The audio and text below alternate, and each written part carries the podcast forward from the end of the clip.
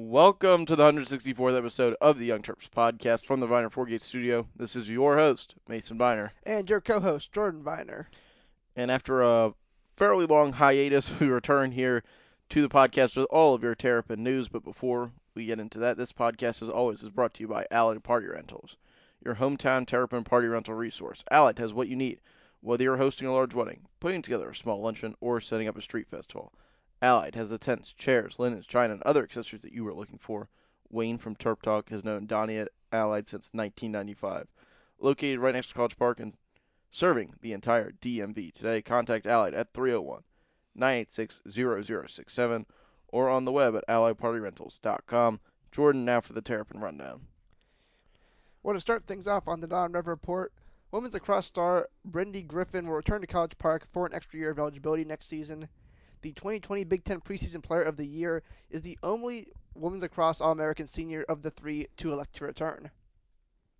Yeah, this will give, I guess, the Terps a boost. Definitely a great player that will return for that extra year of eligibility that was allowed. Moving on, 6 baseball Terps are participating in training camp for the MLB restart. And 14 Terps are in the MLS Is Back. Fantastic name, that is. Tournament down in Orlando. Yep. That name is so, and I think it made sense when they named it, like, because I think that one was like announced in April or something. So they figured by now, by July, that would be like the tournament to lead into the season. But now, obviously, things didn't break our way, so now it sounds ridiculous. I mean, it really does. Like, I feel like it was also planned to be like the first thing that was going to be back. And that is true for a major, in quotes, American sports in America. But it's not major. I mean, it's, well, that's actually debatable, honestly, in a lot of ways. But that's, regardless, 14 Terps playing for, I think 6 different teams. Highlights, if you're watching Star for Maryland content that much, your highlights are going to be DC United and Toronto FC, both with 3 Terps on their teams. Yeah, and who's the best Terp now in the MLS? I don't know. I know Patrick Mullins is doing well for Toronto. Chase Gasper in Minnesota, I hear about a lot. But I don't know. I don't know enough about the MLS to really say that. It might be Zach Stephon. Is Zach Stephon playing for the MLS? Yeah, he's on the crew. Oh, you're right, he is. I remember he was in Bundesliga still. On to some other news. Varun Ram, one of our all-time favorite Terps here in the podcast, and a doctor now, has started a charity with the University of Maryland called Connect for COVID-19. And what this charity does is they give technology pieces to disadvantaged people who are stuck in isolation and can't communicate with the outside world because they don't have the technology to do video calls or texting, whatever else they need. It's a nice little thing. It's a good reminder that these players can go on to do great things after they leave our programs here. And I just really wanted to give him a shout-out because it's always great to see our Terps do good things for the community once they leave the programs. Yeah, it is, and I actually didn't know that he was doing that. It's a really good program, and I know that Varun Ram had something in the Washington Post that was written by Emily Giambalvo a while ago, and he's definitely, you know, stayed kind of in the eye of Maryland. I've seen him at a few games here and there, and just, you know, he was always a really good face for the program, even though, you know, Melo Trimble was the face when he was playing, but he definitely got his fair amount of attention, was certainly a fan favorite of ours and many other people. So staying on basketball, the NCAA released their offseason schedule. We'll see if this actually holds, as we've all seen things have really regressed in the last week or so in COVID terms and fall athletics resuming. So we'll see how much this actually stays on. But for now, voluntary activities will continue from now, actually from July 1st, through July 19th. Beginning on July 20th, schools can begin to implement required athletic activities that can run up to 8 weeks, ending on September 15th or the respective school's first day of classes. And following either one of those 2 dates, so the 15th or the first day of classes, student-athletes can begin their workouts, and then recruiting dead period extends to August 31st. I can't see this actually being implemented, Mason. Yeah, neither can I. It's just not even almost worth talking about. I mean, Bruce the other day asked me on the show what Jacksonville University is doing to bring kids back. And I pretty much told him the same thing. It's not worth talking about. And the whole thing is such a fluid situation that putting in these plans for anything past, in my opinion, 2 weeks, it's just, I mean, it makes you look okay, but it's certainly not permanent, and certainly barely worth talking about. But on to some football news. Former Terp quarterback Max Bortenschlager will grad transfer to Florida International University down in Fort Lauderdale. With 2 years of eligibility remaining, the Panthers are in need of a quarterback after James Morgan departed the school for the NFL. Yep, and on some other quarterback news, our incoming transfer, Evan Lewandowski, announced he'll be transferring to Division II powerhouse Wisconsin-Whitewater instead of the Terps. He did not give a reason in his statement. I'm going to assume it was because he wanted to stay closer to home. That seems to be a trend these days. But Bordy is going to be one of the more interesting cases, I think, in recent history for me. Because I felt like the circumstances gave him opportunities and also kind of screwed him over at the same time. Yeah, I mean, you started a game that I believe he came into Maryland as a two-star, low three. He started a game in major college football his true freshman season. He was the starter when Maryland played Nebraska the year that the Terps were 6-6. Then the next year, he gets most of the season to start, beats Minnesota, loses a lot of games, but just, you know, as you said, the circumstance. Well, not a lot of people. I felt like the playbook wasn't very open to Max Bortenschlager. It never was. And then on top of that, you know, he was always a backup plan, if not the backup to the backup plan. So just an interesting time for Max. And then this last year, I feel like he would have ended up being the starter too, but he was injured. Yeah, he probably would have been the starter last season, or at least gotten a crack at it. But he was injured, and FIU's been doing an okay job with their quarterbacks as of late, so maybe we'll see him again. Who knows? On to some more basketball news.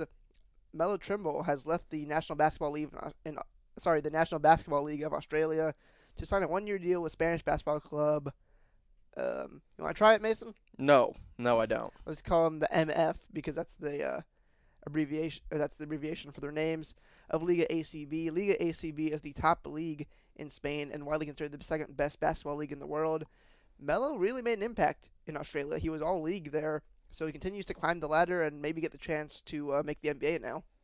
Yeah, certainly, and just really good thing to see. You know, Melo Trimble, definitely a great basketball player, a guy that I think a lot of Terps fans knew deserved a better chance than he was given. He played really well in the G League for the Iowa Wolves, and now he's kind of trending and working his way around the planet. Quality league, the ACB over there. They have pretty good pay grades too. I believe he's making upwards of $500,000 a year. If I heard that correctly, I could be wrong on that.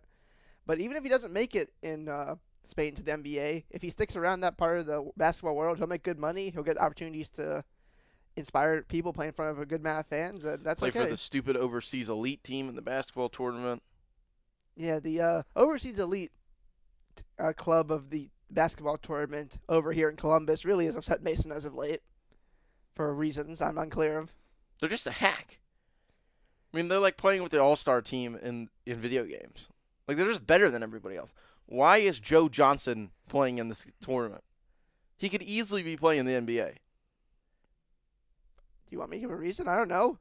It's just, I don't really think he should be allowed to play. All right, that's your opinion. I'm sure he begs to differ there. On to some other, a group of COVID-related updates for Maryland. The athletic department has changed its ticketing policy for this season to include some things such as refunds, ticket credits, actual not getting tickets to minimize contact. Hard to say if any of it will matter. Doesn't look like it at the moment. And after nine positive tests on campus, Maryland has suspended all workouts until further notice. This is not good, to put it lightly, for the prospect of having a season for the Terps. But it's, I guess, something you didn't. It's not something unexpected, is what I'm trying to say either. Yeah, it really isn't. And this kind of goes along the lines of what do you expect these kids to do? They're going to go out. They're going to, you know, in this case, there's a lot of kids and campuses all over the country that went out and they joined into the protests that Jordan and I discussed on the last podcast, and they have just been out. You know, you're not going to keep 20-year-old kids locked up in a bottle, especially if they're on a college campus. And this goes, you know, for administrators and you know, especially these athletic personnel people all around the country as the school year comes up. What are you going to do? There's no chance that you are able to keep, you know, anywhere from 2,500 to 20,000 kids locked up on a college campus. It's just not going to happen. These kids are going to go out and eat. They're going to go out and hang out. If you're talking about just the general school population, out to the bars and partying and stuff like that, you're just not going to get away with having these college years, whether it's a few athletes on campus or the normal school. There's going to be positive tests, and it's just how you react to them. In this case, the university decides to suspend workouts like a lot of other schools that have had positive tests. And the goal line of having a season has just gotten a lot further away. Yeah, and that'll tie into our next point, which is the Big Ten and several other, I think two other conferences now, have suspended their non-conference games in all sports. I am kind of unclear on what they hope to achieve by this. It's not like maybe when conferences actually meant something geographically, this made sense. But now, like one of the I guess, lack of a better term, college sports meme accounts I follow, just put out a thing like a map of the American Athletic Conference, saying like, oh yeah, this group that spans from the East Coast to Texas is going to really create effective change by suspending their non-conference schedule. Like, the Big Ten said the goal is to increase its flexibility, which is probably true, because if it's out of conference, it gets really messy if you have to pull out of a game, and in conference you don't have the contracts or anything to have these games. But I mean, it just really sucks in a lot of ways. Maryland loses out in the West Virginia game. That's the big one from that. A lot of other schools have lost out in games. Ohio State and Oregon aren't going to play now. That's when a lot of people have mourned. USC and Alabama's gone. And this just is another nail in the coffin for, maybe not a nail in the coffin is the wrong word, but another pound of dirt on the coffin for the college football season. It might not be over yet, but it's not looking good at the moment. Yeah, I think that there's one game that Maryland's supposed to play. I feel like, you know, they're playing Towson, West Virginia, and I forgot their third non-conference. Northern Illinois is that their one? Yeah, maybe that one doesn't make sense. They're playing Towson and West Virginia. You don't have to fly to those two places. It doesn't make a lot of sense to me. But at the same time, they can play the 9 conference games, or they could cut that down. You know, I'm kind of thinking they cut that down to 7. Well, actually, I've seen people saying they're going to increase it to 10. To try to get more of a round number season. Because, again, the goal, at least for the Big Ten, the idea is if Ohio State has a positive test and doesn't want to play, then that game against Oregon doesn't count for them contract-wise. Like, that's not – they don't – Yeah, I understand that. I'm not disputing that. I honestly think you cut it down to a 7-game schedule, and then over the 14 weeks, you can then take breaks between the games. I see what you're saying. That kind of makes sense. Or you can cut it down to, let's say, 5 and take 2-week breaks between every game. Yeah, I see what you're saying there, and that kind of makes sense. And you still get games, you still get TV revenue, you still... At that point, I feel like you could even have some fans at those games, because they're so far spaced apart. And if you're playing one at home and one on the road, you can most certainly have fans at the game. And there's just an opportunity here to make something out of it, because, you know, people like to point at this stuff and say it's all greed and money. But there's schools, maybe not Maryland, that this means a lot to. It connects the school with the community. It brings a lot of visitors and money and just well-being. And some of the best weekends of that school of the year are these football games. And I think keeping that alive is important because it just connects people back to their school, because these schools, let's face it, I know I said it's not about money, they probably need their alumni base now more than ever to, one, promote the school, and to help the school if the school gets into trouble. And I think that's one of the reasons for having this, because if time goes on, you know, if a year goes by or a year plus goes by from that LSU Clemson game to the next time we see a college football kicked in the air, I feel like a lot of the steam, a lot of the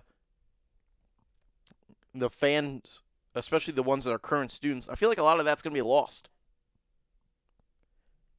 And I think that would just be a shame because college sports has become such a big part of everyday life. But having a whole, almost a whole generation of students that has that piece of their college life at stake right now is just kind of sucks. Yeah, it does. And there's no sugarcoating that. And that kind of ties into the idea that sports are essential, which I saw somebody tweet the opposite, that sports are not essential business, and I saw a lot of resistance to that, and I agree with it, because in a lot of ways they are. I think a lot of people, including us, are a little bit sports-starved at the moment. And I know Mason's saying the idea that there's going to be some people that don't figure out they don't need sports and just won't come back, and that's true, but I think there's a lot more people that are missing it a lot, and I think that's kind of how I feel. I really missed March Madness as of late, of all the things. That's the thing I've kind of been like, wow, it sucks it didn't happen last year. Yeah, it really didn't, and you got to be kidding. I mean, part of that is that Maryland was supposed to be so good, and North Dakota State was going to be in it. Oh, absolutely! That was 100% one of the things that I'm missing. Because, my teams were going to do well, but even if they didn't, that's still my favorite thing in the year. That's a well-known fact around these parts. That's my favorite thing, is March Madness every year. I'm still kind of mad that they didn't release the bracket. I believe you argued against releasing it after it happened. Possibly, but I feel like after some time went by, you could have let something out.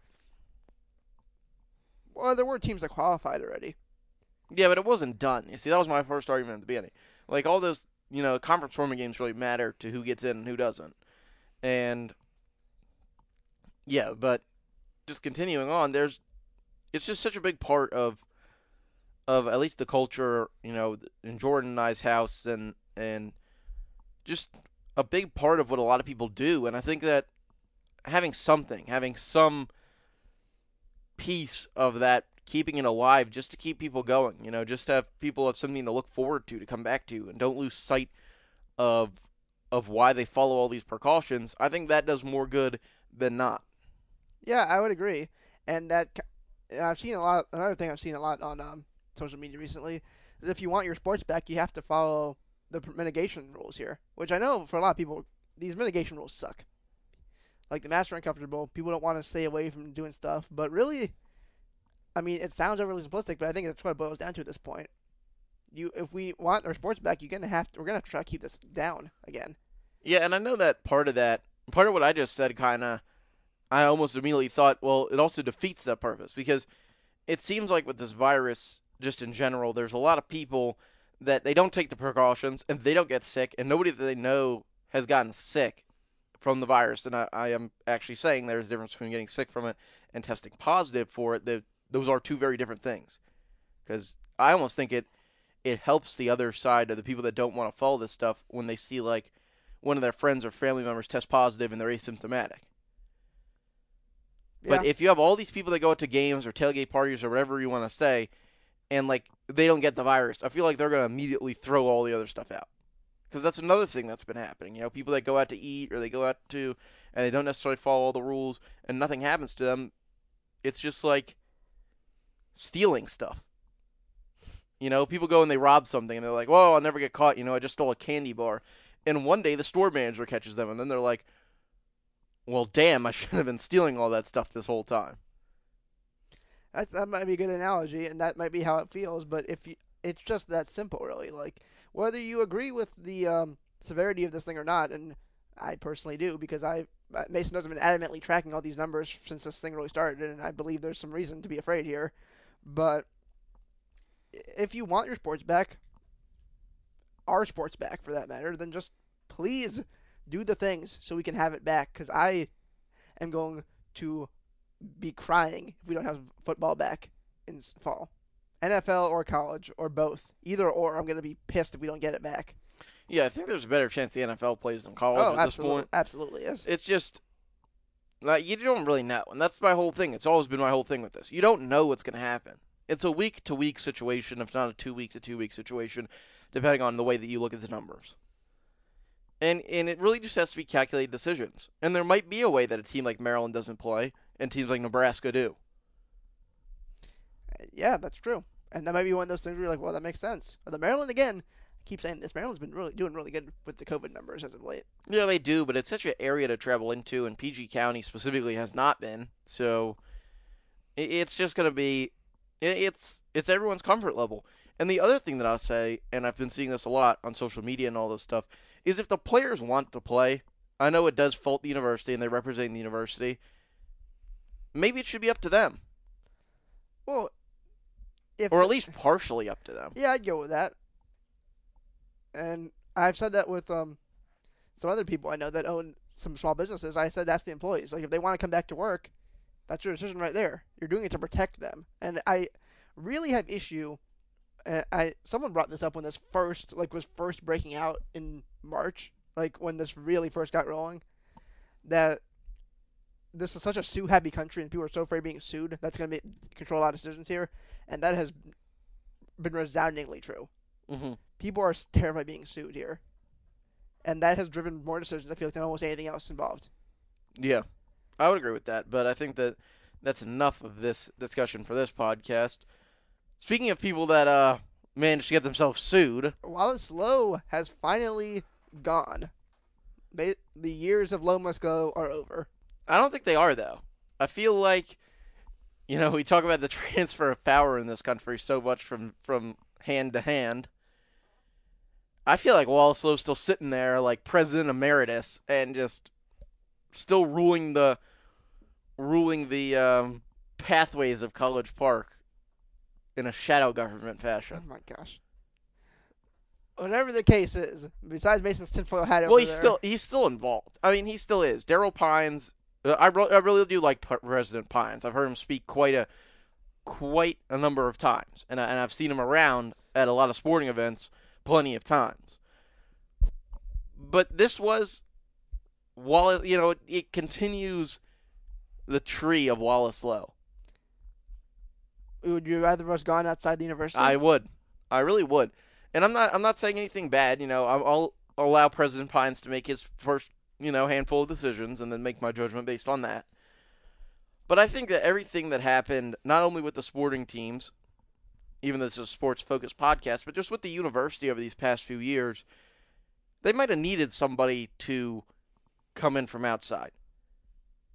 Because this has not been the best-run place in many fashions over the last handful of years, and I think that it's great that we're starting a new era. I'm just going to reserve my judgment. I'm not going to say that everything's great. Like, I'm going to say, yes, I've interacted with this guy, and I think he's a very good leader, and I think that he has great connections to the athletics community and to the engineering community at the school, but I'm going to kind of sit back and see how much change there is, because change is certainly needed.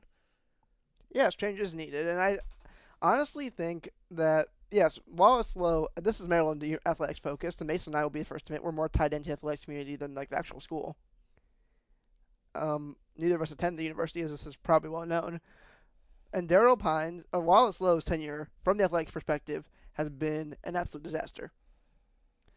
Now, Darryl Pines, of course, has that connection through Donovan Pines, who was a Maryland soccer star for a while. That's his son, and that's a big boost for a lot of people just off the bat that he has that connection and he might care about athletics more. But I think the most important thing for Darryl Pines to do is reestablish University of Maryland's connection with the state of Maryland. And by that I mean, I know so many people from my own experience, you know, going through high school, just being around the area, who are frustrated with the direction the university has taken, and they feel they have lost connection with their actual, you know, high school students of Maryland. That is very true. And that is absolutely true. It is. And I know we've talked about that a handful of times on the show, but I just think that there isn't enough of value in the support given to the school. I feel that, you know, I know it's not a private school, and I know that this becomes, you know, Jordan just said everyone's afraid of being sued. There isn't enough pride in legacy when it comes to this university. And I know that's changed drastically since people like Wayne or Bruce and, you know, Jordan and I's whole other side of our family attended the University of Maryland. We know it's changed a lot since then.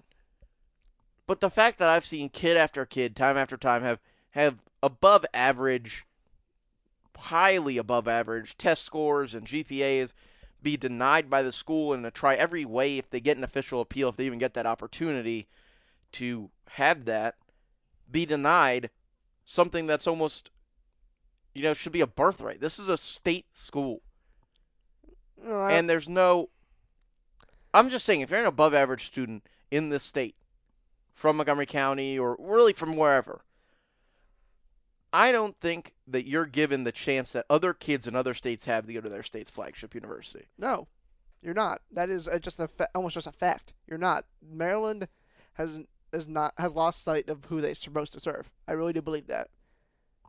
They don't have, and maybe this is maybe a state law type thing, but they don't have the policy that a lot of state schools have, where whatever 85-90% of the kids that take it need to be from in state, and that is something that hurts them in a lot of ways, because the people that graduate Maryland don't have that Maryland pride that we're supposed to cherish so much. Yeah, they don't keep kids from Maryland, and I think that's why a lot of kids are starting to look at Towson more. You know, I don't even think this is a question. Of course, you know, athletics, I don't think it has any effect. But just in the general scope of things and the longevity of the university and what it's been so based on as it's gotten higher and higher rated internationally and nationally, I think that it needs to reconsider, you know, as Jordan just said, who it serves, what its purpose is, and kind of refocus itself on this state. You know, it's great to have international kids and kids from outside the state, but it's the University of Maryland. It's not a private school. It's not a, you know, I'm kind of at a loss for words of what's next in an academic term, well, but it's meant to serve the state, and it's meant to serve the kids that are from here, and that's really what's important. Well, the other thing is, and the example we always point to is North Carolina, because North Carolina is a better school than Maryland by most metrics. And they have had this policy of 90% of the kids from that school need to be from North Carolina for decades, and they've still managed to up their standing and be a prestigious university. And I don't think it's one path or the other. I think it's probably a lot easier to build your academic standing by taking the best kids from around the country. But I don't think it's... But you're also in Maryland. I mean, one of the more educated, you know, Montgomery County and Prince George's County and Howard County are pristine places, and that doesn't even go into the Baltimore area and the nice areas around there. You know, there's so many kids that could easily raise the standing, especially where the school is now, that if you were to instate one of these rules, I feel like you would still get the best of the best. Oh, that's probably true. But I think that's enough of that. That's what, I guess, what we're saying. We're athletics focused, but that's what Darryl Pines needs to do. I think that's what just the university in general needs to do, but I don't think it will happen, because I feel like now, you know, you talk about not necessarily globalism, but building a community and the way that Maryland wants to do it and go about it, I don't think there's a chance that happens. Well, we're going to find out. Well, there's one more thing I wanted to hit before we exited today's podcast, Mason, which is we are, despite our naysaying, we are knocking on the door of sports returning in some fashion. I hope so, you know, and I do think that we're getting closer and closer to the NBA bubble league, and the MLS is back, and I know the NWSL is playing, and the basketball tournament is getting close to wrapping up and kind of staying coronavirus free, and we'll see how it plays out. But, you know, the last thing that we'll talk about here is our absence from this podcast. Yeah, we just had a lot going on. It's really that simple. There's not much to talk about either. I mean, we were off for, what, a month about, and we got maybe half an hour of content out of this. And that was stretching. Well, we didn't talk about Caleb Williams not coming to Maryland, and we haven't talked about a lot about football recruiting, but everything is starting to slow. You know, all the kids that had their decisions planned, a lot of them have made them. And, you know, even with the recruiting, and I'm not saying in the Caleb Williams case, but in some other players that you'll should be announcing here fairly soon, The in-person visits are going to make the difference if they're able to make them. And I think that that's really where we are as a recruiting state. But, yeah, we apologize for our absence here. But as Jordan said, there's just not that much going on in the world of our Terps. And hopefully we'll have a season to talk about, because if not, I mean, we have examined the possibility of suspending the podcast if we don't have winter sports. Fall sports. Yeah, fall sports. And it's going to be an interesting couple of months here. And let's – you know, everyone try and stay healthy out there. And if you want your sports, follow the policies. And I think it's as simple as that. Yep, that's going to be it. And one, I guess the last thing is by the time we record again, Redskins are probably going to have a new name. Yeah, and we will talk about that a little bit on the next podcast. As always, we would like to thank our sponsors, Viner Four Gates in Rockville, for all of your business IT needs. Call Viner Four Gates at 301-251-2900 or visit them on the number1viner.com. And Allett Party Rentals for all of your post-virus party rental needs. Big or small, Allett has got you covered. A Maryland-owned small business. Visit them at alliedpartyrentals.com. And as always, thanks for listening.